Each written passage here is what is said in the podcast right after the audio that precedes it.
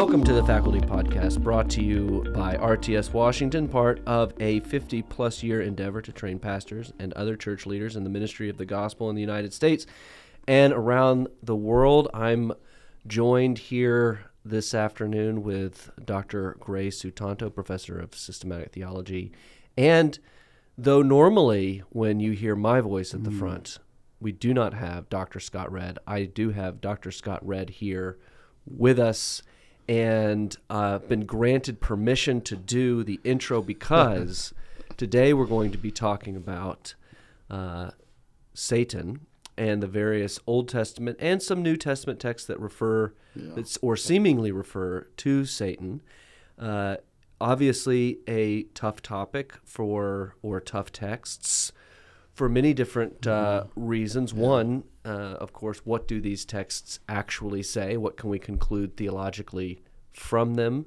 Uh, what can we cl- conclude metaphysically from them? And then I think the other reason these texts are tough is because of our kind of modern condition. We don't consider the supernatural, the demonic, as part of our uh, the, the world in which we live. Uh, we're we're materialists and secularists. Even those of us that aren't materialists and secularists tend to skew our towards those kinds of answers and those kinds of ways of seeing uh, the world. So, a couple of areas in which these things are tough. I'm going to throw it over to you, Dr. Redd. Thanks, Tommy. Yeah, I, I uh, passing the passing the man, mantle to you. As the listeners may not know, we actually wear a mantle if if you're the the person doing the opening, and so I had to get it out of the storage closet and Yeah. hand it over Yeah. to Tommy. It was it was it was very kind It's of kind of heavy. Yeah, you wear it well though. You wear it well. um, uh, yeah, we're going to talk today, focusing on. I mean, this this so our series has been, uh, as some listeners have pointed out, it's it's uh, had, had a variety of names. Uh, Yes. The two main ones being tough topics and or tough texts. Um, and so we've been looking at topics in general, and even the Genesis one discussion was kind of a topic in general, even though we really did sit in that chapter of, Yeah. of Genesis Yeah. one. There are other texts Yeah. that deal with creation, but that's the key.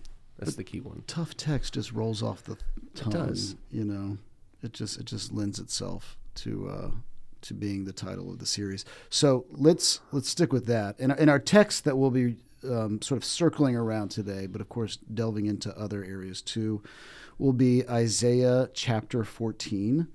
And so we're going to be sitting in Isaiah 14, but we'll use that, as I say, as a jumping off point to deal with some of these other issues. And, and the question here that arises is this. Okay there's a couple. Uh, there's a character in isaiah 14 who is being judged and israel is invited to sing a taunt over this character to, to sing uh, you know kind of na na na na na na hey hey hey goodbye um, to this character. And the question is who is this character?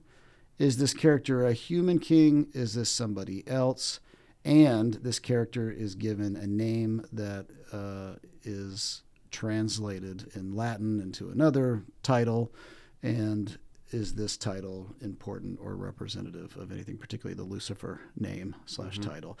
And this is one of those issues. I, I teach this on in, in Prophets. Um, there's actually one night where we deal with two difficult texts in Isaiah: Isaiah seven and the Emmanuel child, and Isaiah 14 and the Lucifer text. And if it just so happens that both of these come up on the same night, it's kind of like the night of shaking foundations in class, right? You know, you know, there's kind of like Blaise Pascal talks about, you know, becoming a, believer. He talks about his night of fire. I- I, feel like it's the night of fire in the prophets class. And because we do these classes at night, when you when you end on a cliffhanger, I just assume that all our students just go back and they just can't sleep. They're just tossing in there. So some actually have told me that they've had that experience. they go home and they wake up their spouse and say, "Wait a minute." What is the nature of perseverance in Hebrews? I don't know anymore. So, um, this is the second of the tough texts of our Night of Fire in the Prophets class. And just to give a little bit of context to Isaiah 14, again, where we're talking about, it takes place in the middle of this larger genre section, which is clearly set apart from the rest of the book. And it's Isaiah 13 to 23 and it's made up of what is called the oracles against the nations. Okay, that's what we often title this section. Um, if you're reading Isaiah 12, He's going along talking about sing praises to the Lord for he has done gloriously. He's talking about the restoration community for Israel. We end in Isaiah 12:6 with for great in your midst is the and then here's Isaiah's catchphrase for the Lord, Holy One of Israel. This is the one he uses. Mm-hmm. Uh, comes out of his calling, right? Holy, holy, holy Lord God Almighty. Heaven and earth is filled with his glory. Um, he calls God the Holy One of Israel. And then there's kind of a hard stop and I know if you're looking in the ESV, you see Judgment of Babylon, okay, is, is the title. Of course, that's not in the text. The text actually goes on and says, The oracle concerning Babylon, which Isaiah ben Amoz, Isaiah son of Amoz, saw. And so that's telling you, the author's telling you, the compiler is telling you, we're now entering into a new section, and we have a series of these oracles, okay, that are going to continue from 13 to 23. This is common with prophets. If you go read Ezekiel, the middle of Ezekiel is framed around the oracles against the nations. Mm-hmm. Actually, if you even look at the 12 minor prophets in the in the Septuagint, not to get too heady on this, but Jonah, Obadiah, and Nahum are all are clumped in the middle, which are the three oracles against the nations, uh, the 12 minor Oh, prophets. interesting, yeah. Um, Jeremiah's got them at the end in the Hebrew version, got them in the middle in the Greek version.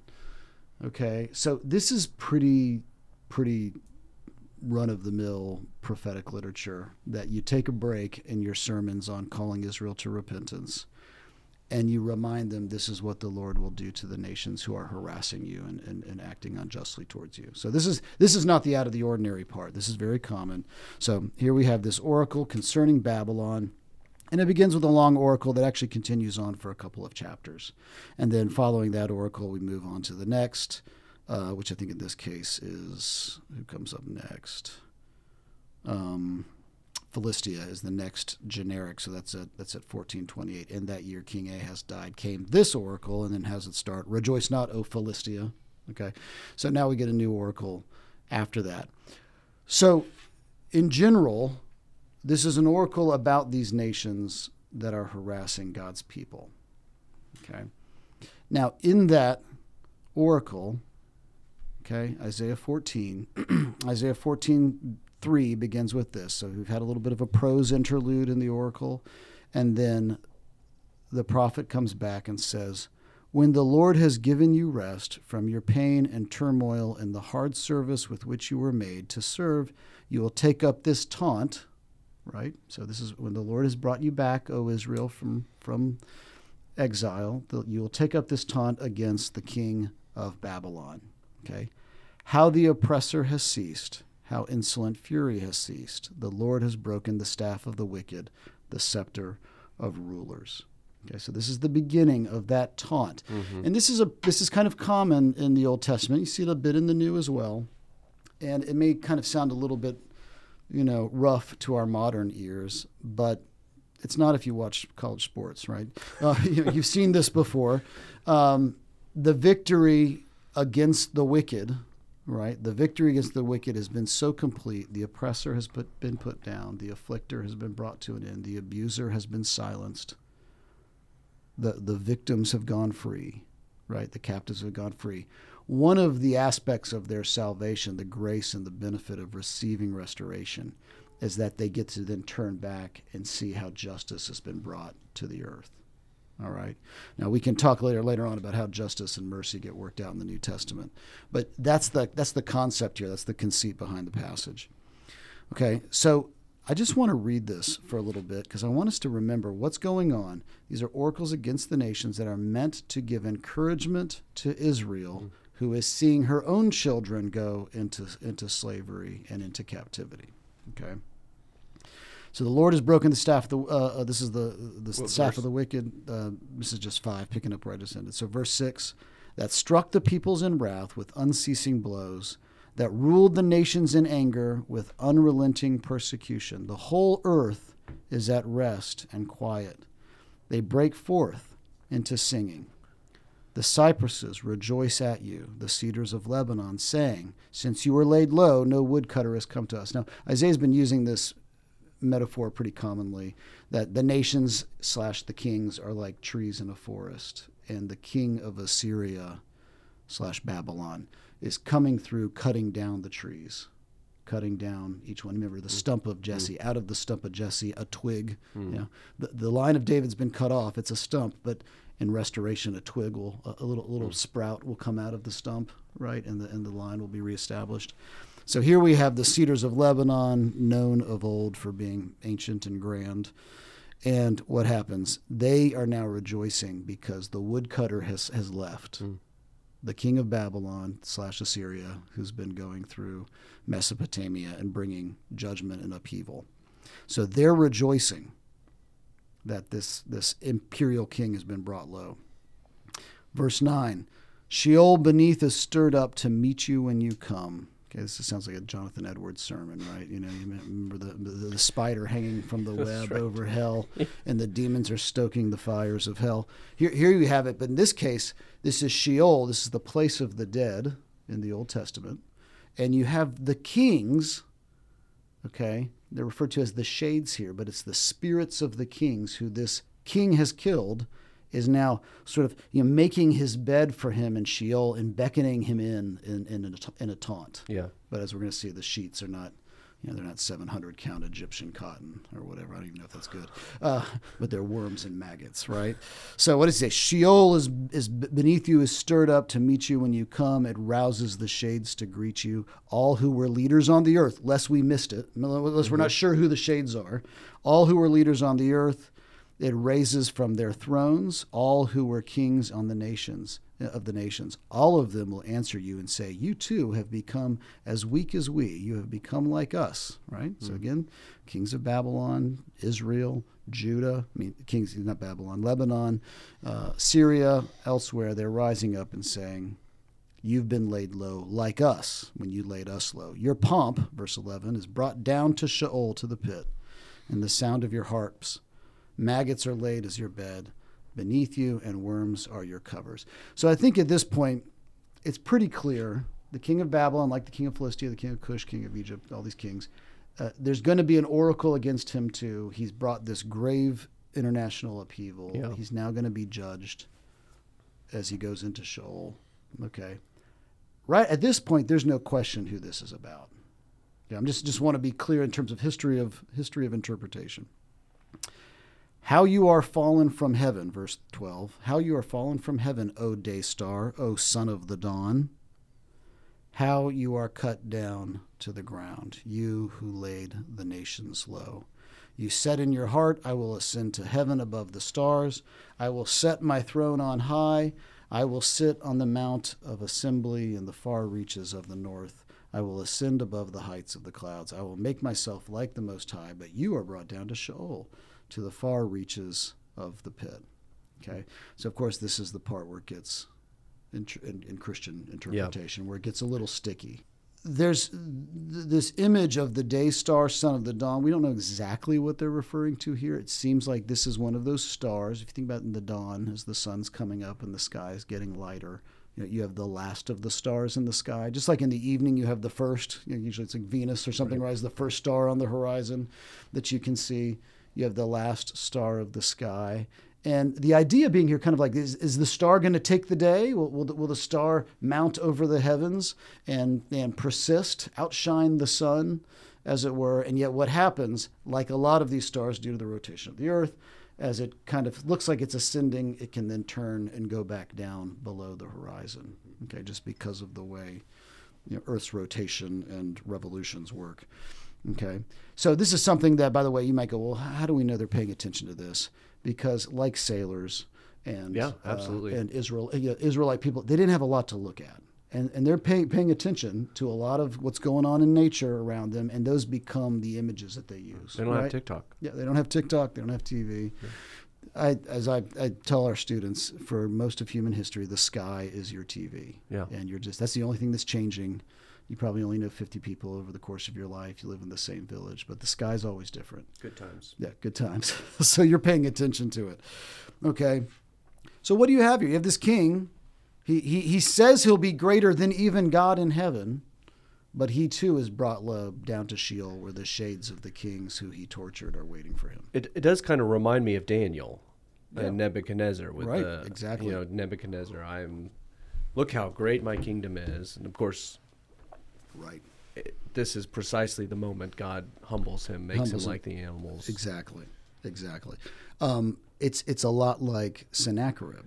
Mhm. Okay, um, Sennacherib too comes in, and as Sennacherib is approaching Jerusalem, the, the kind of prophetic tension there is he could take it. He might he might Yeah. he might overwhelm it, but then two things happen. Uh, Hezekiah offers a righteous prayer, and Sennacherib overstates his case. Yep. You know, when he comes in, he first says, "Don't you know the Lord is using me to judge you?" And he's not wrong. That's the thing. He's not wrong. This is what Habakkuk is about too, and, and Ezekiel, how God uses these imperial kings to bring judgment. Sennacherib says, "Don't you know God's using me to bring judgment on you?" But then, because he is a pagan king at the end of the day, he mm-hmm. can't he can't leave it there, and he says, "Who were the gods of the other lands who I conquered?" Yeah. Do you think the Lord will protect you when I conquered the gods of uh, you know Arpad and the? Yeah, Right, yeah. right. uh, uh, Who who do you think? Um, yeah, who, do you think your Lord is? And that's where Hezekiah goes back to Isaiah and says, "Did you hear what he said?" You know, and the Lord turns the tables on Sennacherib. Yeah. Uh, this idea of, by the way, the, the fact that this is emblematic of these imperial kings who bring, um, yes, under God's sovereignty, but they still bring judgment and suffering on the people of God and therefore have to pay for it. The, the idea that, that that's who this is talking about, I think, is clearly seen in these kind of stories that we see with, with Sennacherib, with Nebuchadnezzar. Um, and we've already seen kind of being worked out people who set themselves up over and against God throughout redemptive history. Yeah. And that language of like you you you ascended on high, Mm-hmm. you know, which you you would think, okay, only somebody who is a divine being could could claim this kind of stuff. But the Persian kings, they're doing that all over the place. I mean, they're always def- I'm king of kings. You know, they're they're using language that we associate with divinity to talk about their own Absolutely. rule. Absolutely. Yeah, and they're calling themselves by the titles of the gods and the kings that Yeah. they conquer. Okay, that that's common business, by the way. Uh, to to highlight again the fact that I think that this is this is all talking about a Babylonian slash Assyrian king. Uh, you keep going to the end of this this chapter. You're in chapter four still. Look down at verse 24. You notice how in verse 24 your your your uh, Bible editors probably put a title in there says an oracle concerning Assyria. That's what my Bible. That's what your did. Bible editors did. Notice that is not in the text. There's not a superscript that says an oracle came to me or an oracle concerning Assyria. Um, this oracle about Babylon smoothly moves into talking about Assyria in verse 25. So I would argue that he actually, because he's talking in the context of the Assyrian uh, of the Assyrian expansion, that he's using Assyria and Babylon. And you have to remember too, back in those days, people didn't sit around and say, "Well, these are the Neo-Assyrians who've replaced the old Assyrians, and then later the Neo-Babylonians will come on the scene." No one's talking that way back then. Assyria and Babylon are the great cities. It's the New York and you know Washington D.C. or Shanghai, you know, of, of the ancient Near Yeah. East. And if you're the king of Shanghai and you take over New York, you're going to call yourself the king of New York. Right. Right. And there's a i think there's a typological thing that can go on there too Yeah. with prophetic that, you know that egypt is babylon and babylon is egypt you'll see them described similarly, like hosea does that yeah, you know. yeah. We were talking before. You know, there there are things that are satanic and there are things that are Babylonic. Right. Right, You know? Babylonic, yeah. You know, there are you can the the forces of the world, or these these kings become emblematic for the Yeah. forces of the world. Obviously, by the time you get to John, in John's Revelation, you're going to see that a lot more fully. All right. So when you take this word day star and you translate it with Jerome into um, into Latin, you get the term lucem fera, is how he decided to go with it. Uh, that's how he translates morning star, lucem fera. And you say that fast 10 times, and it starts to sound like, and particularly if you don't know Latin and you just hear your priest talking about this, um, and you're not reading the text yourself, you hear lucem fera, Lucifer, Lucifer, Right. Lucifer. That must be Satan's name right? That's his proper name. Satan is his title. Lucifer is his name. And the conceit being here, well, isn't that what maybe this is telling us what Satan did? Sometime before, you know, the garden, Satan led a rebellion against God, said, I will place myself over the Most High. And he is cast down to Sheol, because isn't Sheol really just hell after all? Yeah. Which in the Sheol Old is Testament, hell. Yeah. Yeah. Which in the Old Testament is not necessarily the case. Sheol can just be the pit, can just be the grave. So, this idea of Lucifer being the name of Satan and this being actually Satan's origin story emerges, but you really have to read the text out of context to come to that conclusion. Now, notice, by the way, I'm not saying that, hey, maybe they're not alighting on this idea that there are spiritual beings behind the kings. That's possible, right? yeah, again, Daniel, yeah, Daniel, the prince of Persia. Prince, Princes of Persia are holding back Gabriel so he can't go to Greece right. and declare that Greece will be the next empire. So they're holding back kind of on behalf of their human king, their, their you know, whatever they're, who they're empowering. That's all possible. But notice, even in that case, we're not talking about Satan's origin story here, mm-hmm. right? Now, just to be clear, the there are passages that refer or closely associate uh, Satan with light, right? Mm-hmm. Um, you know, Paul says he disguises himself as an angel, angel of light, yeah. uh, in the Corinthians correspondence. You got Luke ten eighteen, right, which may be an allusion to this this verse, although um, that is uh, debated. It, it's one of those things that kind of has gotten settled. In fact, I was just looking at the ESV. Um, the ESV footnote cites this verse, cites Isaiah 14 as as the thing Jesus is alluding to when he says, yeah. Um, uh, where is it? Uh, I said, to, I uh, and he said to them, I saw Satan fall like lightning from heaven. Um, there are some th- that language of from the heavens or thrown down from the heavens kind of has an Isaiah 14 vibe to it, but there's no, it's debated. Yeah, and yeah. The only thing is, out of heaven is the only continuity there. Yeah, so it's not a direct the, citation. Yeah, day star and lightning are not the same words.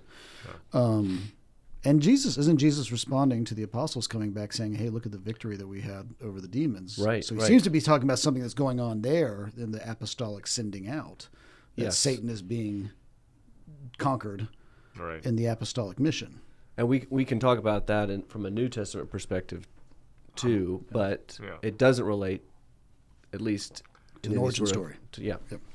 Yeah, that would be kind of coming out of nowhere, and I, and I think it probably does come to sort of higher medieval interpretive methods where you're looking for all of the biblical stories to be um, allegories for spiritual events Mm-hmm. But even there, even if you say that these are this is reflecting spiritual events, it's not talking about where Satan came from, right? No, nowhere does the text indicate this is some kind of historical memory that goes back to the founding of Satan. And is that is that the kind of the primary point here? We're not saying that there is no Satan. Uh, we're not yeah. saying that there is no demonic but that we don't really the, these passages that we that we have put put together, you know, in church history, mm-hmm. we've kind of smashed them together to create an origin story that they shouldn't we shouldn't do that with them. Yeah, right. I think I think people it's that it's the uh, that makes me remember that makes me think about X verse, you know, where you read a verse and the word red is in it, and so you say, "Hey, that reminds me of Christ's blood, so this must be emblematic or allegorical, mm-hmm. allegorical for the blood of Christ." Um, or in this case, I think what you have is some bad enemy being knocked out of heaven. Light imagery is involved, right? And so you connect that all, and then you make it be about the main enemy, that is Hasatan, right? right? The the adversary, and and you kind of create a mythology around that. I mean, John Calvin is uh, is, is pretty abrupt on this issue. He, here's here's a quote uh, where he's reflecting on this question of whether or not this character is Satan, that is Lucifer. He says this The exposition of this passage, with which some have given, as if it referred to Satan, has arisen from neglect of ignorance for the context plainly shows that these statements must be understood in reference to the king of the Babylonians. But when the passages of Scripture are taken up at random and no attention is paid to the context, we need not wonder that mistakes of this kind frequently arise. Yet, it was an instance of very gross ignorance to imagine that Lucifer was the king of the devils and that this prophet gave him his, this name. But as these inventions have no probability whatsoever, let us pass them by as useless fables. Always, always pastoral right. in spirit. John Calvin. It's, yeah, it's not subtle. It's not subtle. No, not subtle at all. So I, I think we can do this with a lot of these passages that seem to be referring back to sort of the origin Yeah. story of Satan. You got you've got the king of Tyre in Ezekiel 28. I would argue the same thing is true there. This is talking about a king, and yes, there are spiritual entities around the king, but it's not talking about where Satan came from. But that leaves us with a question. I'd like to invite you all into it a little bit. Um, I know I've been going on and on, but It's good stuff. what what can we say about Satan? Because I, I think we are all going to have a strong affirmation of the existence Yeah. of Satan. So what can we say about him? I think some people go, well, all I know of him is that he tried to lead a rebellion against heaven and was cast down with his angels, and now they rule as kind of like guerrilla warfare out of hell or something against the kingdom of God. What do we know about him? Yeah, I mean, another passage that comes to mind that gives us a good deal of kind of the the, the narrative, Satan's mm-hmm. story, and is sometimes used as a kind of biographical account of Satan's fall, um, even as an origin story, is Revelation 12. So, kind of halfway through that chapter, verse 7, war arose against with Mi- Michael and the dragon. The dragon is explicitly identified as Satan. Yep. And the result of that war, to no one's surprise, is that Satan is thrown down upon the earth. Uh, so there again, it seems like maybe you have this, you know, lightning from heaven, uh, rebel, you know, heavenly rebellion. Job, you know, Satan has heavenly access, so maybe there's this heavenly rebellion, and uh, Satan is thrown down.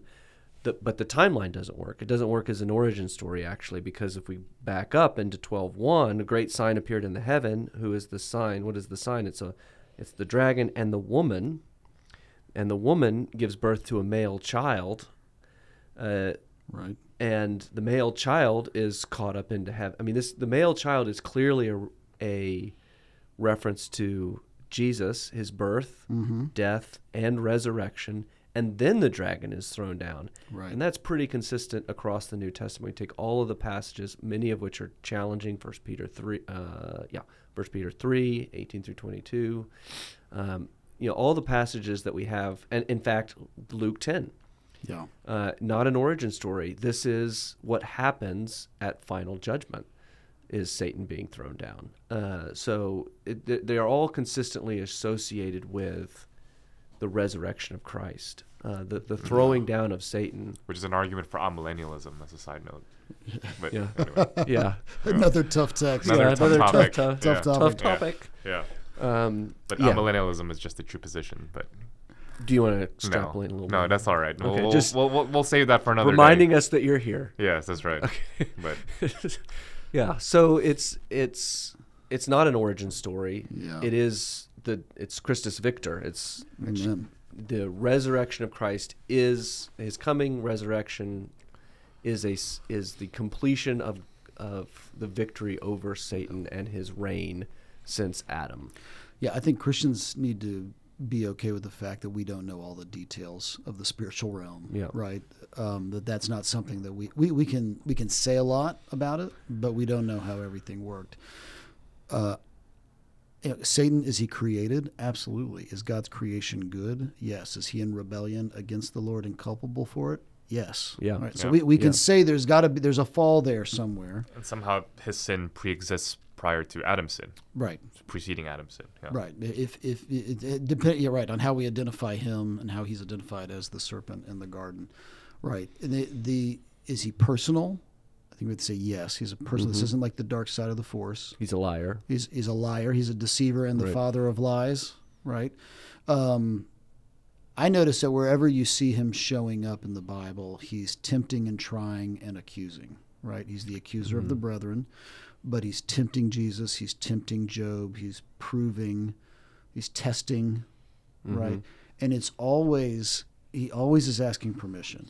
You know, in Job, he's going into the heavenly court. He's asking permission. Jesus says to Peter, Satan has asked to sift you like wheat.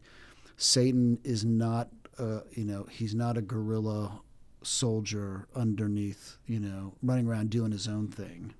But Yeah. that he's always under the sovereignty of God, and yet he's culpable for that. Like Yeah. like wickedness in humanity, by the way. Humanity is all under the sovereignty of God, Right. and yet we're culpable for the things that we do. and we'll be thrown in the lake of fire when justice is finally brought down on Satan. Right? He'll be morally responsible for what he's done. Yeah, and on the personal side of that, in in Eden, whether the serpent is Yeah. Satan or a demonic emissary, uh, one of the things I encourage when we uh, students when we reach problems like this is to be exegetically minimalist. What can what must we conclude for is is our first question, and then what can we conclude is our second question. And certainly the serpent, you know, as Gray indicated, that's in, an indication that the rebellion of the demonic forces was pri- pre, prior to the rebellion of Adam. And one of the things that Adam is doing in submitting to the advice of uh, the serpent is ceding his rule Yeah. to Satan and his forces. He should be a, Adam should be an emissary, uh, an ambassador of God, but Adam chooses to be an ambassador of Satan, and as a result, cedes the the the earth, Adam's kingly realm, Yeah. to the satanic. So th- Yeah. we find frequently, especially in the New Testament, I think, and and in the Old Testament as well. Uh, certainly, that's the case in Revelation 12. The earth is under satanic rule until, you know, obviously under Yeah. God, This is important though. Yeah. but until the Christ should come. And what Jesus does is end that rule and establish a new rule, now from heaven, and then someday, That's great. you know, on the earth. And it seems, if we now go back to that Luke passage, it seems that it's Jesus' work and Jesus sending out of his apostles. That's right. That's right. So yeah. it's the apostolic mission going out that changes the cosmic equation. Right. It reverses the power of polarity. And you get this language right of Satan deceiving the nations and then no longer deceiving the nations. And, and, and there's a shift that's happened. I mean, I think as Christians we can we can lay hold of that. We can be confident in that. There's a shift that's taken place. Now the thing is we've got to be careful. We don't know too many details. You know, I had a friend who was really into spiritual warfare type stuff. And he had all these details Right. that, that Yeah. kind of were drawn out of anywhere from spiritual modern spiritualism to medieval Yeah. spiritualism and and and uh, you know views on witchcraft and things like that. And we've got to be careful. I mean, the Bible. I think Mark. If I remember, I think Mark five is the long, longest section we get on exorcisms, where Jesus meets the man of the the possessed man on the shore of the Gadarenes. You know, you don't. We just don't get that much information about it, but we can say they're personal. It's real. It's spiritual, and the best resistance to it seems to be following Christ's lead, Scripture, yeah. prayer, fasting, maybe. Um, you know, but but you know these uh, it, it, the, the the response is quite ordinary. The, the, the proper response to him is quite ordinary. Absolutely, and Paul echoes that as well. I mean, we've got um, probably the the longest single exhortational discussion of what to do about the demonic forces is Ephesians six, the armor of God passage. Um, we think of the armor of God as sort of like these are things that help us get sanctified. They help us mature and grow in Christ. Well, y- yes, but uh, there's specifically the reason why Paul communicates it as armor is because the battle that we're fighting is against principalities and powers and the forces of darkness, and it, it, it's demonic. So, what is the armor? How do we do our battle? Do we need like meteorite ore to craft the magic sword? No, it's just ordinary stuff. It's faith and prayer and scripture Right. and doing the doing of righteousness. These are just ordinary kinds of means of grace Yeah. And what those means of grace do, you know, to your point in Luke 10, is they shift the power balance. That that is how Christ wins wages and wins the war against the demonic. Yeah. Amen. Bavinck actually has a whole chapter on angels, and G.C. Berkouwer, in his monograph on sin, has um, his studies on sin, has a lengthy chapter on Satan and the demonic realm, um, which actually isn't very good, I would suggest. Um, the whole point of that section is basically to say that we cannot blame Satan for our sins, and it's a long 80 page section for that one particular point. And um, it's meandering, it's not the most helpful uh, text. But I think what we can say overall, in terms of the dogmatic location of Satan and the function that he has in our systematic theology, is that is to emphasize, first of all, that human sin is not original. Human sin is a contingent, accidental intrusion to an otherwise good creation, right? And the satanic Original instance of in the sense of- of when God created everything, God created everything good, and so Yep. there was no God is not the author of sin.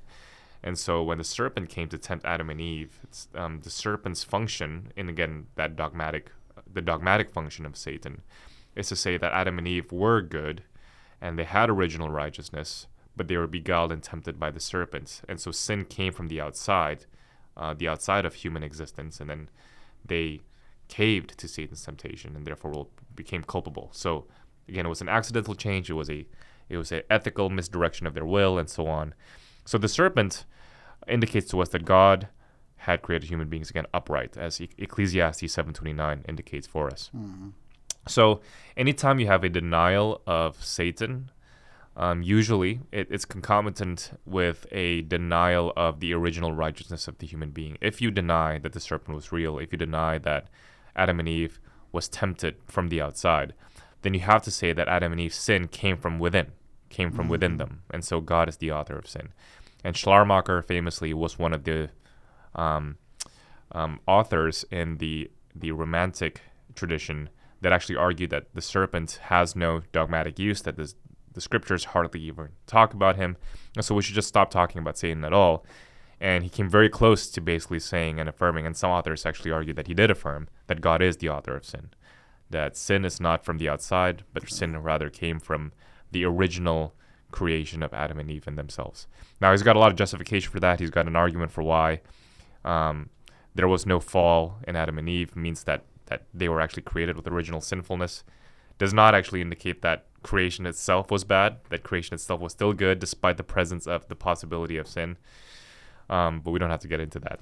Well, and I remember something. I mean, Gray, you can clean clean this up if I'm not saying it correctly, but I remember hearing it said, you know, we can still say that God is the primary mover, and at the same time say, but He is not the author of sin. Right. And, and the reason why we can do that is because there's a, bur- you know, when we're talking about primary mover, first cause, and secondary causes. That there's a variety of relationships that are available to us in understanding causation. Yeah. And one is agency, Yeah. one is authorship, but there's also permissiveness. Yeah. There's a, there's a variety of other kinds of causation. And the confession uses different language to Yeah. talk about about that. You know, it uses uh, one set of language to, to talk about God, you know, making us, and it uses another and and saving us, and it uses another set of language to talk about perdition and Yeah. Actually talks about permitting Yeah. evil, for instance. yeah. Um, so, I mean, the older tradition would, and I would agree with this, would say that evil is a privation of the good. And so, evil is not a substance because God created all things. Therefore, God created all substances. All positive existence is made by God. So, by definition, evil cannot have been made by God, but rather, evil is an ethical uh, violation of a particular command. It's, it's an act of agency and not actually a positive thing. There's no thing in the physical world, no thing in creation where you can point to and say, this is sin, right? Yeah. So sin is always the privation of the good. So when The How older, does- older tradition, like like Augustine, right? Augustine, that's right, hold this privation of the yeah. good. And when we say privation, we don't just mean a negation, right? A privation is the absence of something that's supposed to be there, the absence of righteousness. So when we say that you, you're sinful, we're not just saying that, you know, um, you lack height, because, like, you could be short and that's not sinful. That's a privation. That's not really a privation, then. That's a negation of height. Privation is the lack of something that's supposed to be there. So when we say that you're blind, that's a that's a privation because you were supposed to see, but now you're blind. In the same way, you were supposed to be righteous, but now you lack righteousness. So the privation of righteousness leads to a disposition toward evil. So don't think of privation just as a negation or an absence of something. Um, it's it's rather a absence of something that is normatively supposed to be there. Mm-hmm. That's good. So we've lost a lot of our kind of mythology. We've lost some some of our um, like the uh, uh, you know I think that this is something that's taught to us in kind of Sunday school class. Yeah. Um, and actually, when we think about hell, we think about Satan. The Bi- the Bible, as you said, doesn't give us all of those origin stories. It leaves a lot of that mysterious. So, what should we do? What can, you know, like you like you asked Scott, what can we conclude about uh, the demonic, about about Satan? Is it one individual? Is there one king of uh, king of the demons, uh, or is that beyond going beyond the text? I don't know. I don't think so. I would say, I mean, we don't want to. De- we're not looking to demythologize as some part of some modernist project. Right. That's. I mean, that's the main thing because you could hear this and go, "Oh, there, he- there they are again," like Schleiermacher, kind of ridding us of all of these mythological ideas. I'd say, lay hold of it. If you take the scripture and read it, uh, you know, read it um, in context, you're going to have quite a rich imaginarium Yeah. about the spiritual world. But don't create speculative genealogies. Yeah, right, to right. use Paul's language. Hierarchies of angels. Yeah, and- don't create spec and and and all, all the different words that you have to say in a particular way in order to get them to do things you want them to do in kind of a sympathetic magic type. The Bible doesn't like sympathetic magic, you know, where you you go through Yeah. rituals. You go through rituals to affect the spiritual realm by doing physical acts. Um, you know, that's not that's not how the scripture works. That's not even. I mean, yeah, even the sacraments, which are often abused in such a way to make them into kind of magical Mhm. events, Mhm. are not that in the way that they're discussed in Scripture.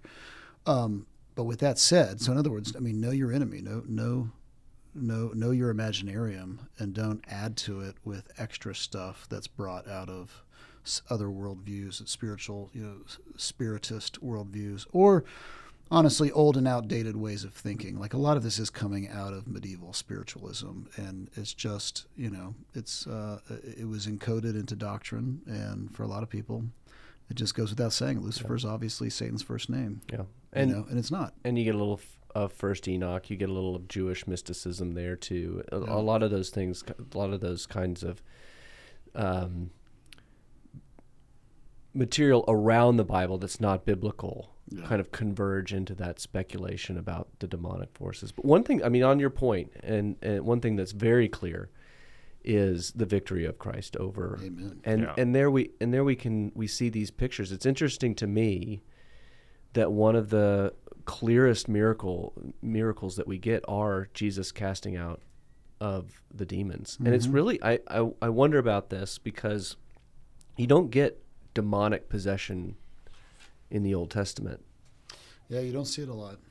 And right. and then it's just sort of everywhere hmm when Jesus and and and everybody treats it like yeah that's a thing, you know yeah I mean he's got a demon we all know he's got a demon he's had had a demon since he was born so you, you've got this sometime prior to Jesus uh, casting out demons you get this uh, enough demon possessed people to make it sort of normal Yeah, and Jesus casts them out like it's nothing. Yeah, um, just with with with words, and I think it's a real indication of the that things have changed. Yeah. Um, that that there is this maybe maybe there's this groundswell of demonic activity prior to the coming of the Messiah, this last gasp. Well, I Uh, like I like the idea that as second person of the Trinity becomes incarnate, creation, all of creation, kind of shivers in response, Yeah, and these things happen that just are out of the ordinary. I mean, and to the interesting thing about those, just look at all those encounters Jesus has with spirits, unclean spirits, Yeah. demons. Yeah. It's interesting to James to James' point, the letter of James. You know, they know him, Mm-hmm. but they don't know him right. They don't know him rightly. Yeah. And so I was just teaching on, you know, Luke 4 this past weekend and the demon possession story there, and they call him son. Uh, what do they call him? Uh, Holy One of God, which is a weird thing to Yeah. call him. That's not a Yeah. common Bible. So it was we just read Isaiah calls him Holy One of Israel. Holy One of God is not that super common Mm-mm. phrase, and, and I know in the in the Man of the Gadarenes they also call him something else. And there, there's a there's an argument to be made. I remember Al Mawhinney, my New Testament professor, pointing out that they don't quite, even when they're saying, "Why have you come to persecute us before the given time?" They, they kind of use the wrong words. They, they use pagan words to talk about him, words that are often used for Baal and Zeus and others, Mm. and even their worship is broken. Hmm. You know, it's not true. It's not true worship, but they recognize him. They know who he is. Yeah. So it's a there's a lot to be said, but there's also we have to admit there's a lot of there's a lot of penumbra. There's a lot of Right. a lot of shadows there that we Right. don't we can't speak clearly about. And you have to be content with what Scripture says. You know, Yeah. scriptural brevity equals to epistemic modesty, and just Mm. because it is That's why One we have fact. him. Sweet. That's why we have him here. Say it again. sorry. All right.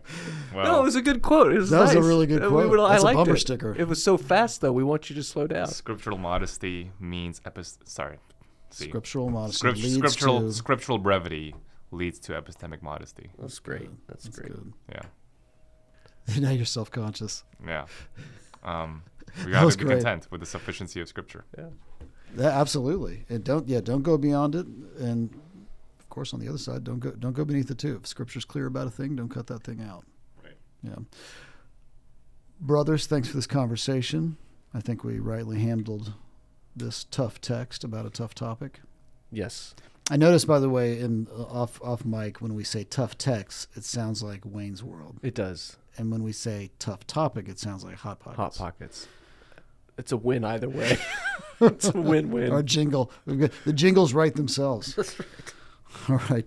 Hey, if you're interested in having more conversations about tough texts and tough topics, uh, we'd love to have you come sit in on a class at RTS Washington. So check us out at rts.edu forward slash Washington. You can start that conversation there if you'd like to pose a question. Questions like this one um, or a tough topic that you'd like us to address in the future, please go ahead and use the link in the show notes, and we'd love to connect with you. Thanks again for being with us. Look forward to being with you all next week. Until then, take care.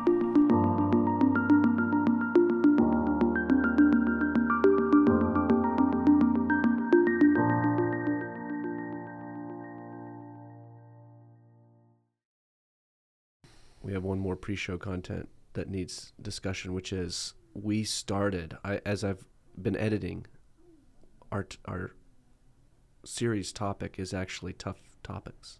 Not tough text. It's, I mean, we've we've done the tough text thing, and Mhm. and now the jingle is tough text, but we started with tough topics.